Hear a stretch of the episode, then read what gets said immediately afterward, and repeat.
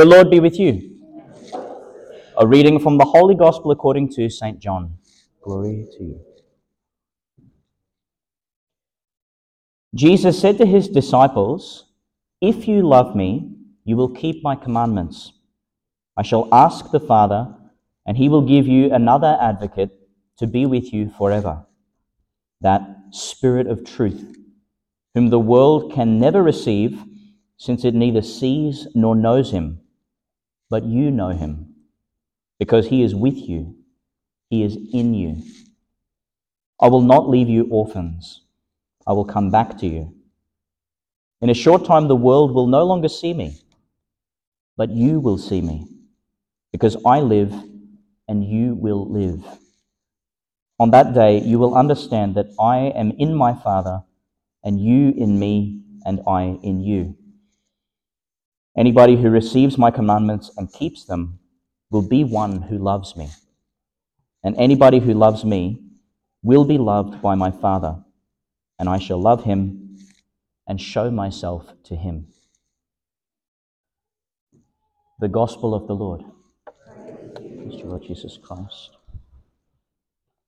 I was thinking, we're six weeks deep into this Easter season. You know, time moves quite quick. It wasn't so long ago that we were celebrating Easter Sunday, and I remember this church was just bursting at the seams. Easter and Christmas, they're wonderful times to see the church at its, you know, at its maximum, at its, um, it's it's really how the church should be, just bursting, outpouring all the time. But so much has really happened since then, and hopefully a lot has changed. A lot has been transformed. The challenge of Easter is that the resurrected Jesus would be like a yeast that cultivates and then changes reality completely, entirely. That has to happen in each of our lives, and it has to happen for the world. The resurrected Jesus does this. This is this is his um, effect on us, changes reality. And he changed the reality most definitely for the disciples who knew him. They traveled with him, and we hear often their sort of foot-in-mouth conversations that they have with him, because they did not understand until all was revealed, and then suddenly their minds, their hearts, their mission, their vocation, their sense of giftedness, their sense of worth, everything was turned upside down and inside out. They had a whole new identity and a whole new lease on life and how to use their lives. Listen to this. It was the first thing we heard in the Liturgy of the Word. It comes from chapter eight, verse five of the book of Acts. It says, "Philip went to the, a Samaritan town and proclaimed the Christ to them." This is the same Philip who not long ago said to Jesus, "Lord, show us the Father, and then we'll be satisfied." At that point, he wasn't satisfied with Christ himself. He was looking for something different. And these are the same Samaritans who not so long ago seemed so repulsive to the Jews. Oh, they're unworthy. Oh, they've adulterated the law and the and the tradition. No, they're not. They're not for us. Philip evidently has been changed radically. He no longer searches for some vague sense of the divine that's somewhere that may or may not satisfy him. But in fact, he has encountered God in the Christ whom he preaches. Jesus died and risen. And he can no longer keep that knowledge, that encounter, to himself. He has to run to the ends of the earth, to everyone whom the Lord has sent him, even those who he once found so repugnant, so unworthy, so otherworldly, because he knows that the heart that he has with its hungers and thirsts, being satisfied in Christ, is the same heart that every single human has. Jesus is the one who satisfies us. And so he proclaims Christ, the Anointed One. How is his message received? Well, it says the people were united in hearing his proclamation, and they received it with great joy. Peter and John weren't far behind. They came along, they prayed. It says that demoniacs were, were cleansed, and cripples and such were healed, as we often hear in Jesus' own ministry. And finally, they have, they have hands laid on them, and the Holy Spirit is given to them. The same Spirit we heard promised in that gospel. "I will ask the Father, and he will give you another advocate, the Spirit of truth." Advocate's a beautiful word. It's sort of a legal word, really. It's someone who stands by your side and defends you when tribulation comes. The consoler, the strengthener, the one who gives us wisdom, the one who reveals the Son and the Father to us, the one who allows us to cry out, Abba, Father. This Spirit is given to them. As we draw closer to Pentecost, it's really worth putting our minds right before the Holy Spirit, begging for that outpouring, begging to encounter the Lord, who is the Spirit. And I want to staple something in our minds, because we hear these words at every single Mass. Think of just before we receive communion. We're, we're sort of in the upper room there, where Jesus breathed on his apostles and he said, "Peace I leave you, my peace I give you." This is in every single Mass, because every single Mass is a kind of Pentecost, really. I feel our proclamation of Christ, the proclamation that Philip gave, the proclamation that the apostles gave, the proclamation that the early church sweated and, and bled for. I feel our proclamation of Christ in this day and age, it really does need attention. Who is the Christ that we proclaim? Who is the Christ that we uh, introduce in a way to ourselves and then go and broadcast to the world? It's a great concern for us, no less than it was a concern for the early church. In the early centuries, every kind of false Christ was proposed to the people, and they had to know that that's not the Lord we met. That's not the one who came in our midst and saved and saves us. They had to be very, very keen on this. I remember we had a retreat with um, Bishop Greg Homing, and he was saying in the early church, when these heresies came about, it wasn't the theologians and the doctors and the academics who said, "Hey, that doesn't sound right." It was the cave-dwelling mystics who spent all their time praying. And they said, uh, wait a minute, that's not the Jesus we know in our deep, deep, intimate prayer life. That's someone else. We don't follow him. So what were these false Christs? Well, some thought that Jesus had no divinity. He was not God. He only received some kind of divinity once the Holy Spirit descended on him at his baptism. We're familiar with that scene. But before that, he was just a man, a good man maybe. Uh, he was adopted into sonship with God. Well, no. That's what happens at your baptism and my baptism. But Jesus is the only begotten. He does not need adoption to the Father. That's a false Christ. Others thought, well, Jesus might be purely spiritual. Um, and so he has no human body. How could God have a body anyway?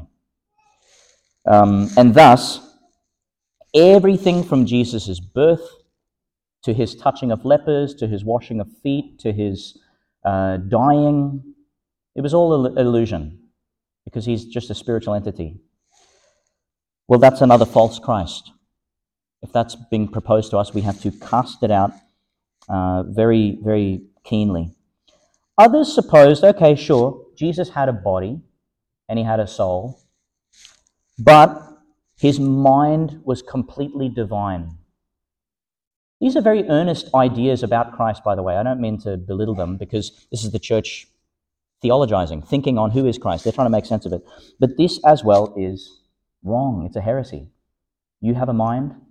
Jesus had a human mind as well, which he subordinated to the Father. Think of, think of his own prayer, which we have a window to in the Gospels.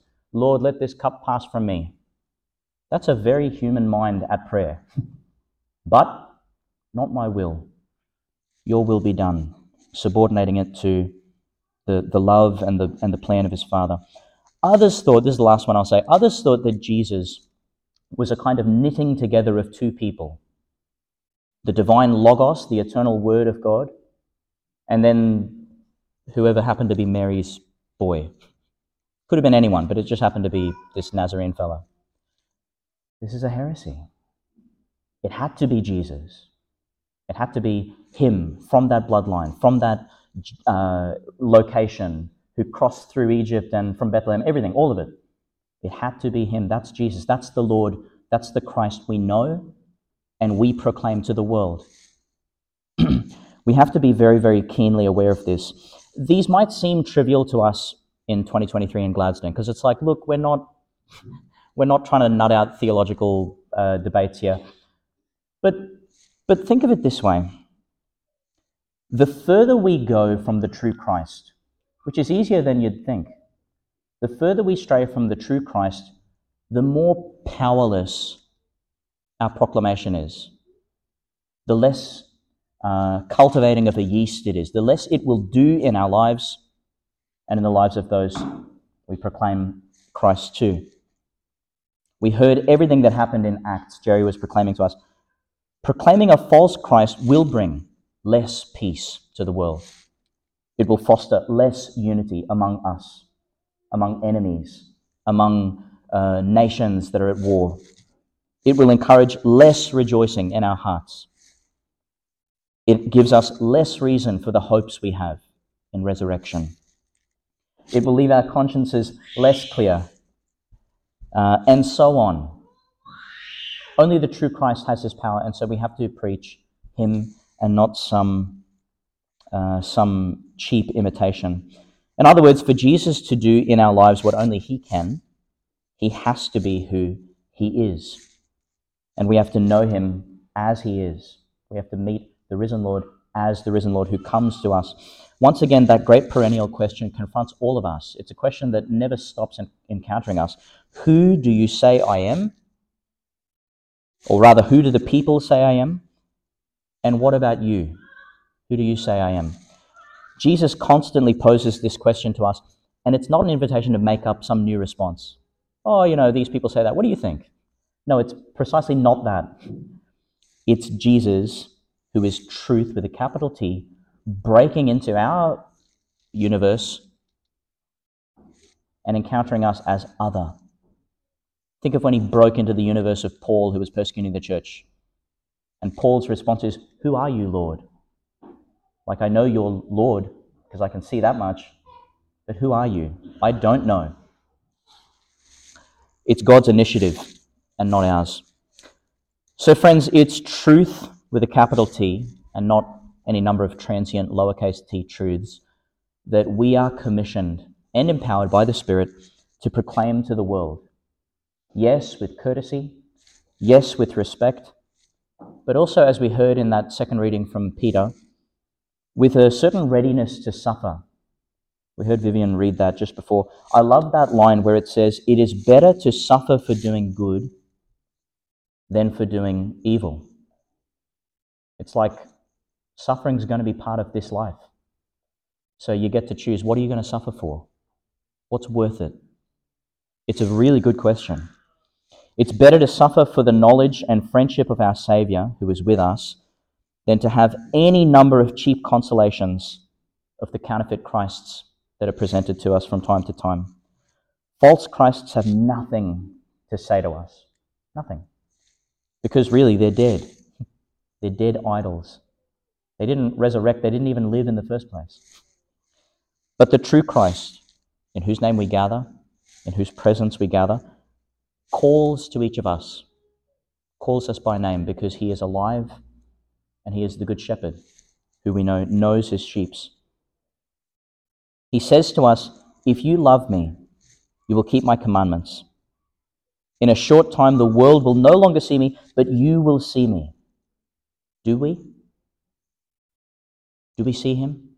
Do we search with a with an eager gaze? Knowing Jesus, I'm sure we've noticed, changes our relationship with the world. Jesus came to save the world. We know that. It's on bumper stickers. It's everywhere. Jesus came to save the world because he loves the world. But he simultaneously seems to set himself at odds with it, doesn't he? With these kind of strange, sometimes very abrupt or very sharp words that really confuse us. They disorient us. There's a powerful tension in the heart of Jesus, which is simultaneously the most unimaginable love and the most unyielding hatred for ill. All that that is toxic in, in the world, Jesus furiously drives that away with his love. And we're called to imitate this, this very difficult tension between love and hate. It's difficult. And I think at times the world will misunderstand it. Even our loved ones, even we, will misunderstand it. It's a great challenge. It's a great cross, in fact. We're called to imitate Jesus, as Paul said, to be in the world but not of the world, to be sheep among wolves, to come serving rather than expecting to be served.